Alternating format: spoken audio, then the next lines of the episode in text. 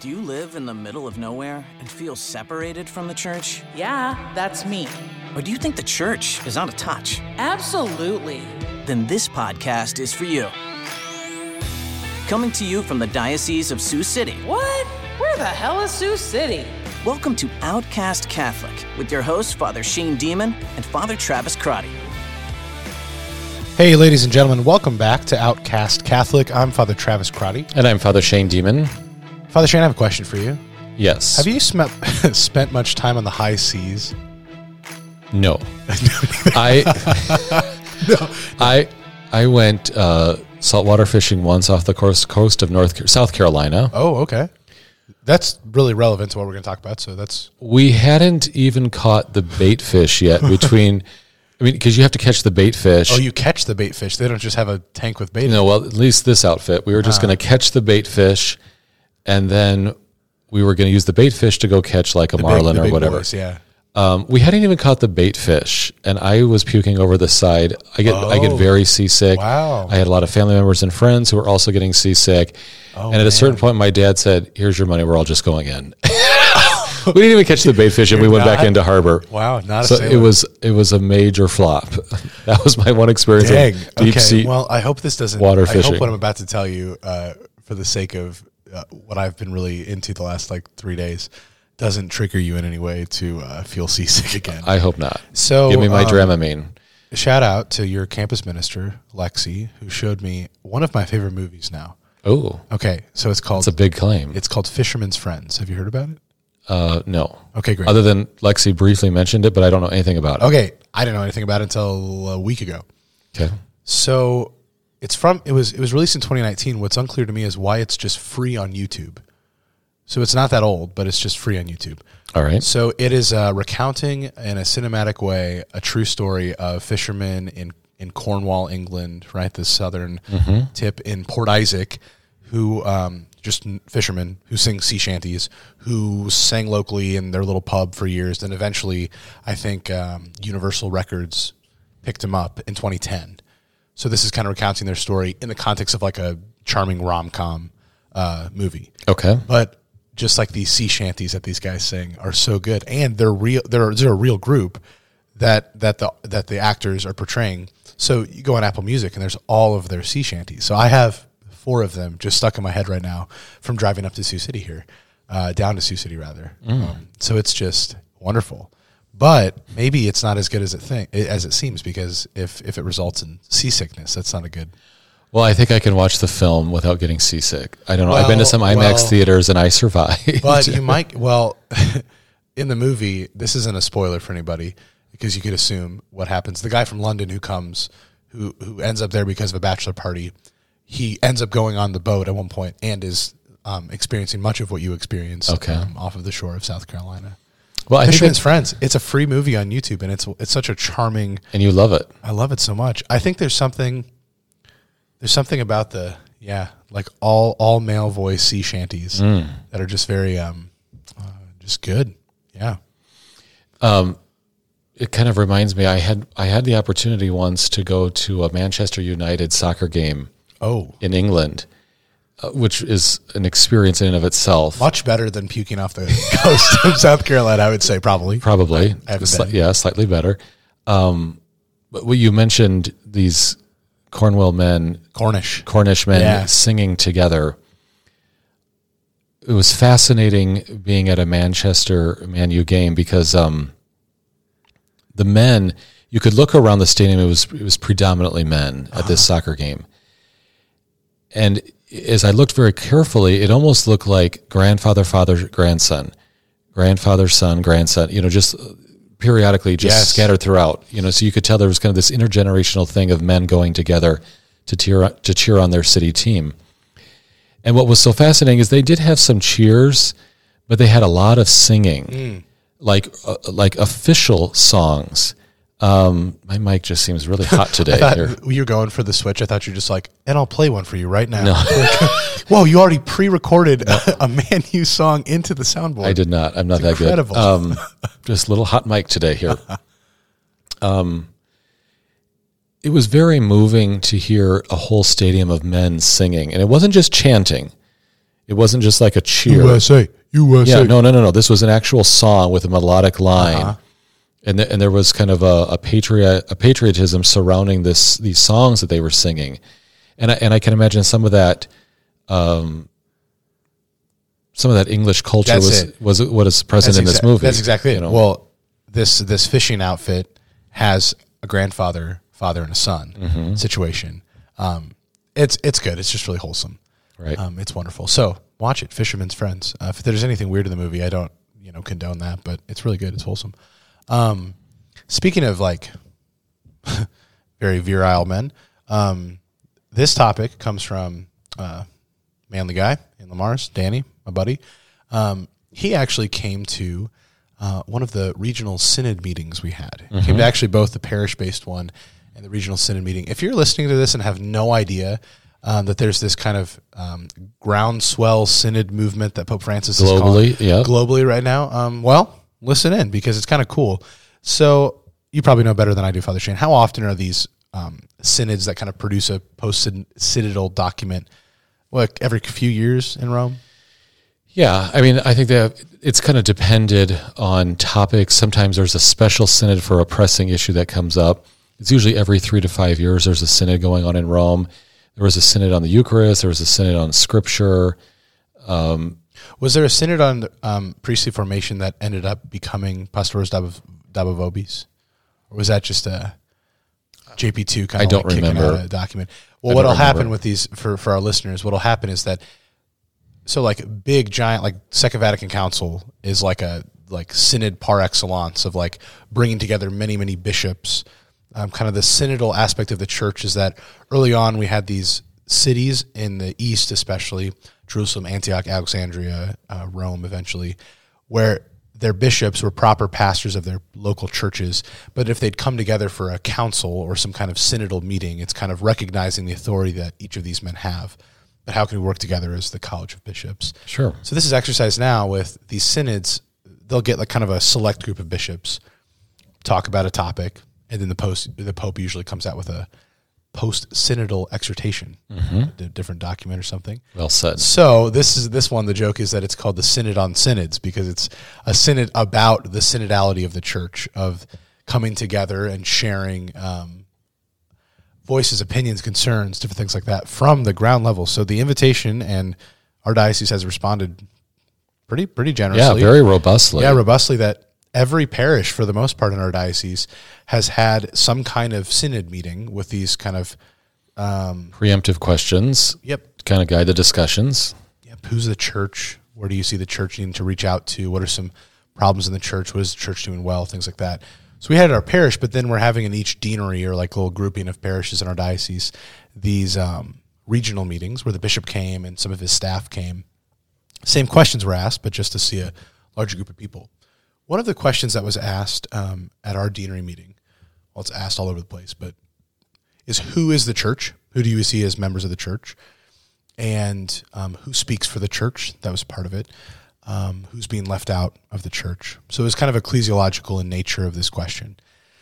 And Danny and I met up for coffee uh, just recently, and and he was kind of riffing on this, and he said, "Hey, he's a he's a, a you know devout listener to the podcast. So shout out to Danny. Well done for listening so often. Thanks for tuning in. Thanks for tuning in so so frequently here Yeah. at Outcast Catholic.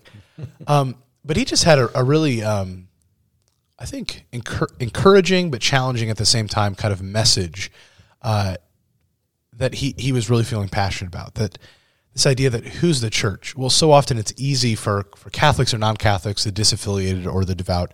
To point the finger at somebody else and say, "Well, you're the one in charge of the church, right?" So my pastor, well, he's the reason that things aren't going well at this church you know when the other pastor was there it was better. But this pastor you know that's he's the he's the problem. Um, or he's or it's or it's good. Like the church is thriving because we have this priest or this chaplain or this guy. Um, or to kick it back to the bishop right? And i think everybody felt that recently with the covid pandemic stuff and especially with in our diocese parish mergers and closures and things like that. It's very easy to point to was the bishop's fault or not that long ago just a few years ago now another round of um, sexual scandal in the church. It's easy to point at, oh, the church are those bad priests or those bishops or those seminary formators who let this all this stuff happen. Well, thankfully, Danny kind of has this intuition. He's um only been a Catholic for four years now, and he kind of realized he's like, no, like I'm the church, and, and in a, in a beautiful ecclesiological theological way. Um, and I was sharing with him Lumen Gentium is the Second Vatican Council's document on the church, makes so clear that everybody, by virtue of our baptism, is called to holiness. It's called to be a member of the body of Christ, the church. But he was making really um, a great point, just very practical, that a, a non Catholic, a Protestant, or a disaffiliated Catholic, their experience of the church is most likely you. Like, who's ever listened to this? Like, Yeah, they're not encountering the Pope or the no, bishop. no, no, no. I think a perfect example. My, I got some family members who who left the Catholic faith. They're devout Christians now, but like their only experience of Catholicism was St. Columbkille's Catholic Church, Varina, Iowa, population sixty five. And was it those? I mean, sure. Did they probably go to a couple other random parishes, you know, on a vacation or something? Yes, but the Catholic Church for them was this parish, and the parish wasn't just the priest because priests move, they change the, the experience of Catholicism for, for my family members was exclusively these people in this church, right? Mrs. Thistlebottom in row three and all of that. yeah. Uh, Betty Westmoreland, in fact, was in row three. But Okay, yeah, sorry. just since you're asking, yeah, Yeah. I'll tell you.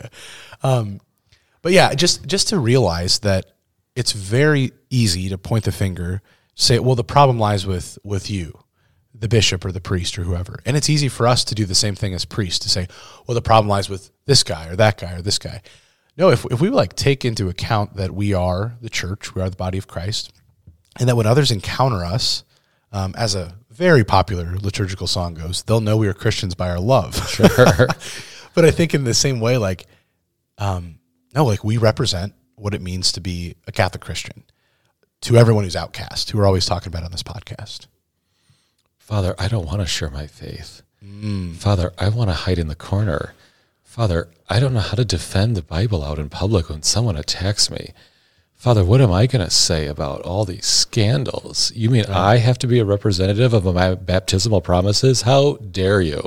Right. And this is where Danny, who's in the military and has big jacked arms, he's like, yes, absolutely. yes, it has to be you. Because if it's not you, who else is there? Yeah. I mean, the, the amount of, for all of our listeners out there, particularly among the laity, add up the amount of minutes you spend around the clergy every year. Like actually encountering them, not just seeing them up like at the pulpit or at the altar, but like actually encountering them. You know, a handshake here before Mass, a goodbye there after Mass, maybe a random encounter in a restaurant. you know, but like how much time have you actually spent with the clergy, let alone, you know, a bishop or a pope, right? So your, your experience of church is, is largely, you know, formed and modeled by you know the fellow laity around you, and the gospel that you bring to the streets, to your business places, the marketplaces, schools, hospitals, wherever. Um, that is largely impacted by your, your just your witness alone and what the world sees. So if the world thinks that Catholicism is irrelevant and is dying, well, at least in this diocese, you know, like 48 active priests in Northwest Iowa are not necessarily going to be capable of turning that around. But like 100,000 Catholics in this diocese can, and can literally go light the world on fire. Right. And I know there's, um, and this is where the priest could probably be, you know, encouraged and maybe brought to task a little bit with like, I do think the synod meetings also showed how hungry Catholics in any age group, but especially of adults, right? There was some, I mean, there weren't a lot of young people there, which was pretty, evident of the issue of young people being invested in the church, but there was such an awareness of every age group of adults that there needs to be some kind of adult formation in the faith. There needs to be call what you want small groups, discipleship groups, formation, discipleship, formation, evangelization in the parish, community that's being built. These are the things that always get brought up when people have an opportunity to talk about their parish. Um, so yeah, like people are are in some ways I think waiting around hungry for opportunities to receive formation in the faith. And I hope that um, we priests can can see that and can make some moves for that to happen. But I've also noticed that people are kind of waiting around for the priest to do something, for the priest to do something. Um, and I've seen recently a, two, a few different examples where lay people have just completely taken an initiative and just rolled with it, and it's it's excelling and it's doing so much better than what I could have done because they're the ones with connections and they're the ones who have these wonderful um, friendships and relationships established with lots of trust over decades of people that they've sat and watched countless baseball games with. You know, it's like that is where real evangelization gets to happen. Um, I would love to help walk with people so that they could be encouraged and equipped to to do that. But it's like you guys can do it. like that's what I always want to want to say. Um, but I think so many people are just kind of waiting around for for Father to do something because that's our job. Yeah, I th- we've kind of hit on some of these points in, in previous episodes that in the empowerment of the laity to kind of run with things, it doesn't have to be moderated by a staff member in the parish hall. No one needs a theology degree to actually build community uh, among parishioners of all different age groups. But you know, just getting back to this this synod topic, I'm very proud of our diocese for the efforts that they've taken um, to have individual deanery meetings in every parish and then to collaborate that information and come to larger regional meetings by deanery of our four deaneries. And then that's going to be culminating in April with a great big diocesan meeting inviting representatives of all parishes, all clergy to come together and really analyze where are we at in the in the life of the church right now and what are we really hungry for? Where do we find that the Holy Spirit is really animating um, some new initiatives, some new ideas? and, and where can that zeal continue to grow? And then, of course, all of that information from our diocese and every other diocese gets spe- sent on to the National Bishops Conference, and that gets collated and uh, compiled into another document that goes on to Rome. So it really is a kind of a global effort to let the, the church speak uh, as much as possible. And in that, I, I think we're we're finding kind of a sense of healing, you know, especially in this diocese where we've merged so many parishes uh, due to uh, the large collapse of rural life, you know, across America, but especially here in Northwest Iowa. Cars, combines, contraception. That's right. about that early on. Check Well out that episode, folks. Um, I, I think just gathering people once again to talk about where are we going and what initiatives need to be on the horizon. I think that's giving people a lot of hope and it's helping our healing process here in this diocese. But that also gets back to your original point that Danny brought up, like you are the church. You know, you in the sense that you represent in your baptismal promises what it means to be a disciple of Christ. You're obviously not each of us are the Pope, you know, and not each of us are the vicar of Christ on earth in terms of like juridical authority in the church, but certainly in your sacramental witness uh, to be a living saint out there to say, no, I actually do have to represent Jesus. Like I have died to my old self, as St. Paul says, and I have put on Christ. That's what it means to actually be a, a, a full witness of Him Yeah. and to live out those baptismal promises. And if every single person is doing that, then how we encounter Catholicism should actually be a very engaging thing. Yeah. A great example I'm just thinking of uh, in a different way with like I think people would assume that um, oh man, if a if a Catholic priest and a reformed pastor or a Lutheran pastor got together, I bet they just argue about all sorts of stuff, you know, because they they know all the stuff that they disagree about. I just uh, ended up finally meeting up with who I'd heard about a lot, uh, the Lutheran pastor in Le Mars at the ELCA church, and I- it was just funny because I knew a lot of his parishioners. I'd met a lot of people. I'd heard his name quite a bit. There's a fun connection. He used to live in West Point, Nebraska, where Father Taylor's from. So, but we met up, and then we met up for a beer later at the brewery, and we had a wonderful time talking.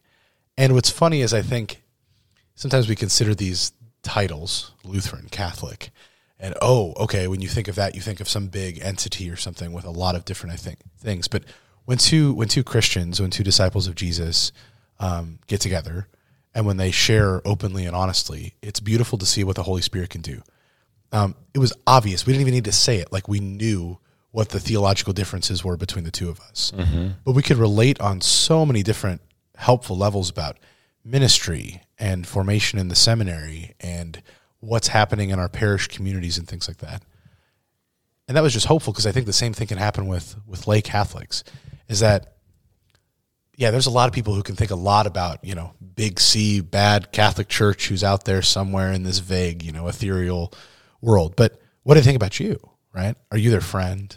Um, do you know how to speak in, in some way? It doesn't, you don't have to be a theologian, but can you speak um, succinctly about the faith that you, that you believe? Um, Danny and I were having another conversation. That question comes up so often about, well, how are we supposed to share the faith with our children? How are we supposed to spread the faith? How are we supposed to spread the faith? I think what we've seen for a few generations now is Catholics know how to keep doing the same Catholic things like going to mass and, you know, sacramentalizing their their families, Keeping their devotions going. keeping their devotions going. But like, when have we actually told our family members, parents? When have you told your children um, why this is important for you? It's really good to show by example, but to actually share, like, yeah, this is actually what what a relationship with Jesus has meant with me in my life. This is where I've struggled with it. This is where it's helped me in so many different ways. Um, if that could start in, in homes, then it wouldn't be so scary to do that with your friends. But that's how we represent who we are as the church. And that's how, hopefully, as we're seeing through the synod, that's how the church could actually grow in our diocese and maybe even Australia and Sweden or whoever is listening to this podcast today. Well said. Well, to any of our listeners who are still, you know, enjoying or undertaking the the synod process in their home diocese, get involved. If there's a regional meeting, if there's a local parish meeting, get involved and let your voice be heard. and even if you don't think that the Pope's going to get the, oh, well, it's all going to be consolidated, the fact that Catholics are coming together and talking about these really important topics, mm-hmm. that's worthwhile. That's worthwhile just for your parish. Absolutely. Yeah.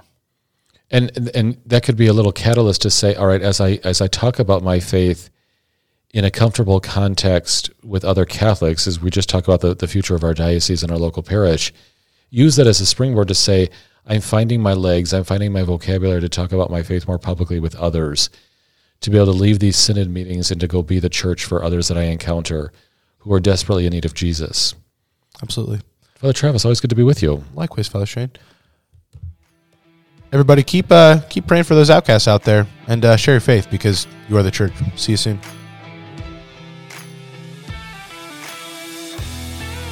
Thanks for tuning in. Send your questions and comments to outcastcatholic at gmail.com. Catch you next time, and God bless.